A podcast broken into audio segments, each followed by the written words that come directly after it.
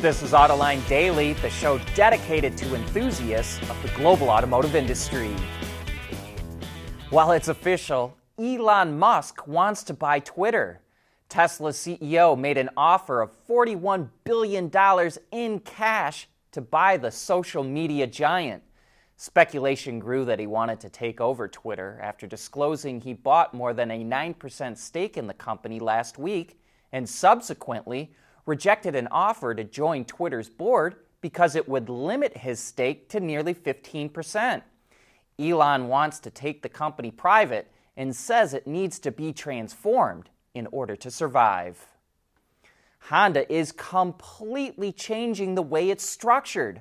Up until now, Honda was organized into business units focused on specific products like cars, motorcycles, and power products that included lawnmowers and wave runners. Now, Honda is going to organize the company around specific technologies. That includes electrified products and services, batteries, energy, mobile power packs, hydrogen, and software slash connected technologies.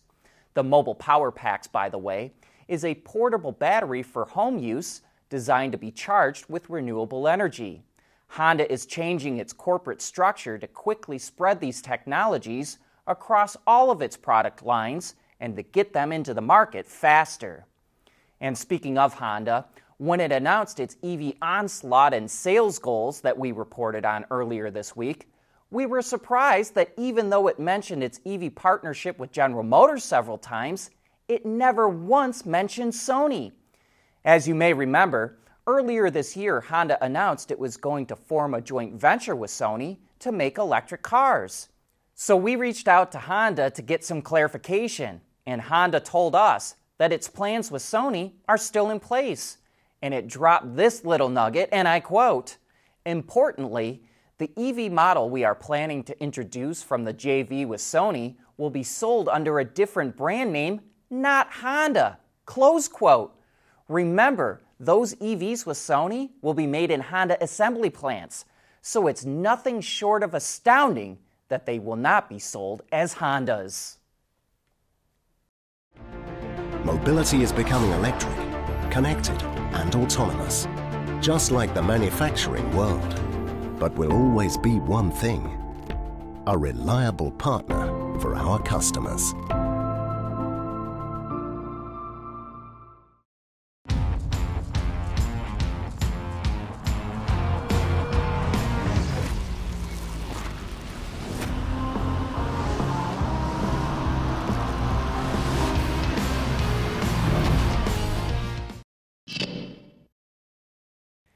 Hey, be sure to join us for Autoline After Hours later today when GM's president Mark Reuss, will be on the show to talk all about GM's EV strategy. A ton of you have submitted questions you'd like us to ask him, and while we can't promise that we can ask all of them, we'll try to get to the best ones. So join John and Gary for what promises to be a very insightful show on GM's plans for an electric future. Chrysler is giving its airflow concept a new look. It debuted at CES in January wearing this bright white paint job, but it pulled the wraps off this black little number at the New York Auto Show yesterday. Called the Graphite, it features a deep black paint color with copper accents throughout the car, including on the 22 inch wheels and interior trim. The concept comes with all wheel drive thanks to two 150 kilowatt electric motors but Chrysler says it's designed to accommodate larger motors and it has a battery developed to provide up to 400 miles of range. It will also be fully connected and have level 3 autonomous capability, which can be upgraded over time with OTAs. This concept hints strongly at a production model that's scheduled to launch by 2025. And speaking of BEV concepts, check out this cool one from Genesis called the X Speedium Coupe. It's a look that's been done in the past, but the fact that it's a two door with a long rear end and a roofline that slopes all the way to the back of the trunk, it really grabs your eye. You'll also notice a tie in to its other cars with two thin separated bars that are picked up on the front and rear lighting. but it also uses lighting to help form its signature grille. I'm not a big fan of the execution on the Genesis here, but I think it's a trend we'll see more of as we transition to electric, since EVs don't need big grills. Genesis says the X Speedium Coupe looks ahead to the next wave of EVs, so we're likely to see some elements from it show up on future vehicles. Mercedes is showing off its EV efficiency in the new EQXX concept. It just traveled 1,000 kilometers or 621 miles on a single charge on public roads in Europe.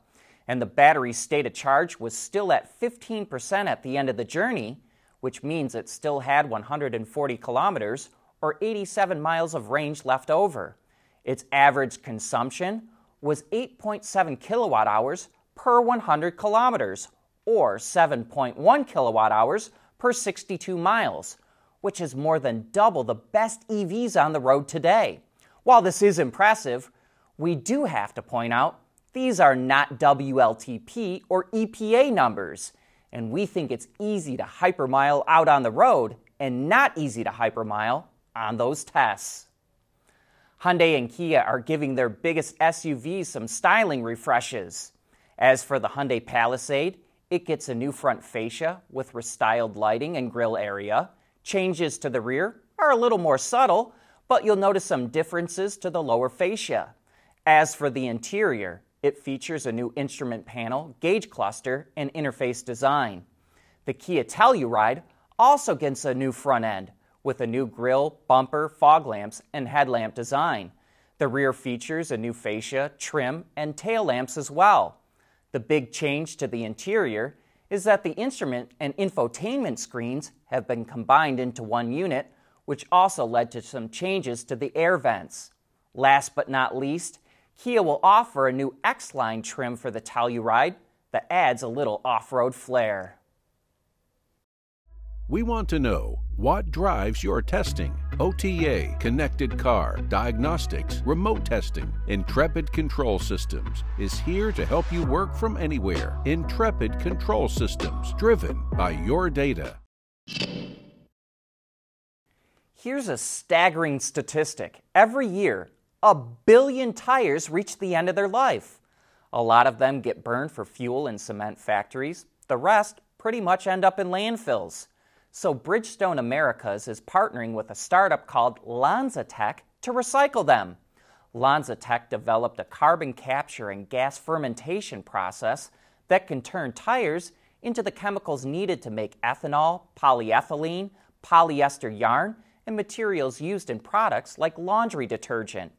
LanzaTech already uses municipal waste carbon to make fuels, fabrics, and packaging. Its goal is to create a completely circular economy for carbon, and in this case, the goal is to use tires to make tires. Bridgestone eventually wants to make tires 100% recyclable by 2050. And LanzaTech was founded in New Zealand, but it's now headquartered in Illinois and is about to do a SPAC. Speaking of recycling, a bipartisan bill introduced in the U.S. Senate would require the government to recycle the batteries used in government EVs. Automakers and automotive associations like MEMA said they strongly support the legislation. The bill would require federal agencies to see that the batteries from EVs are reused or recycled, and it says 95% of the materials in batteries can be recycled, and that this would reduce the U.S.'s dependence on foreign sources. In a time of hyper political partisanship, it's amazing to see that the bill is being introduced by three Republicans and a Democrat. Republican Senators Mitt Romney from Utah, Richard Burr from North Carolina, and Bill Hagerty from Tennessee, and Democrat Gary Peters from Michigan are the authors of the bill. Vietnam's VinFast announced pricing in the U.S. for its VF8 and VF9 electric vehicles.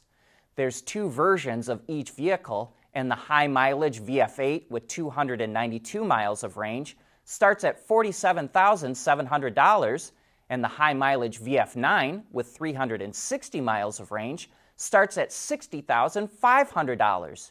But the most interesting aspect of VinFast is it's offering subscriptions. for the model in two different packages. The first is for customers who don't drive much. It costs $35 a month for the VF8 and $44 for the VF9, which covers 310 miles of travel. After that, drivers are charged 11 cents per mile for the VF8 and 15 cents for the VF9. The other package, which allows unlimited range, costs $110 a month for the VF8 and $160 for the VF9. But the offer to subscribe 100% of the battery is only good until the end of 2023. After that, VinFast will offer to rent 50% of the battery and sell the other half when purchasing a vehicle. The first models go on sale in the second half of this year. But that's it for today's show. Thanks for making Autoline part of your day.